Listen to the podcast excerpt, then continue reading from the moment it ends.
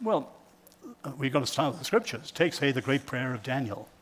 He identifies with his people in all the wrongs they'd committed, and it's a profound prayer of repentance. Now, we don't know in that case that the Lord sent any revival. But if you look at the stories of the great revivals, you know, they begin with small handfuls of people.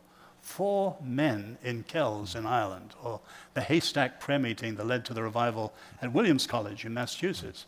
Just tiny groups of people, just passionate on the Lord, feeling their bankruptcy and crying out to Him. Mm. In other words, I, although my background is in sociology, I hate the notion well, you've got the Southern Baptists, we had a week's evangelistic campaign and we called it a revival. No, no, no, no.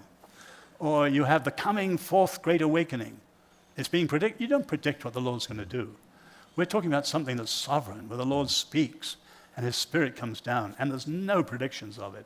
It's His sovereign mercy, and all we can bring is our need. You know, my great grandfather, who was quite a character, at the grand old age of 23, he was one of the lead speakers in the Irish revival of 1859.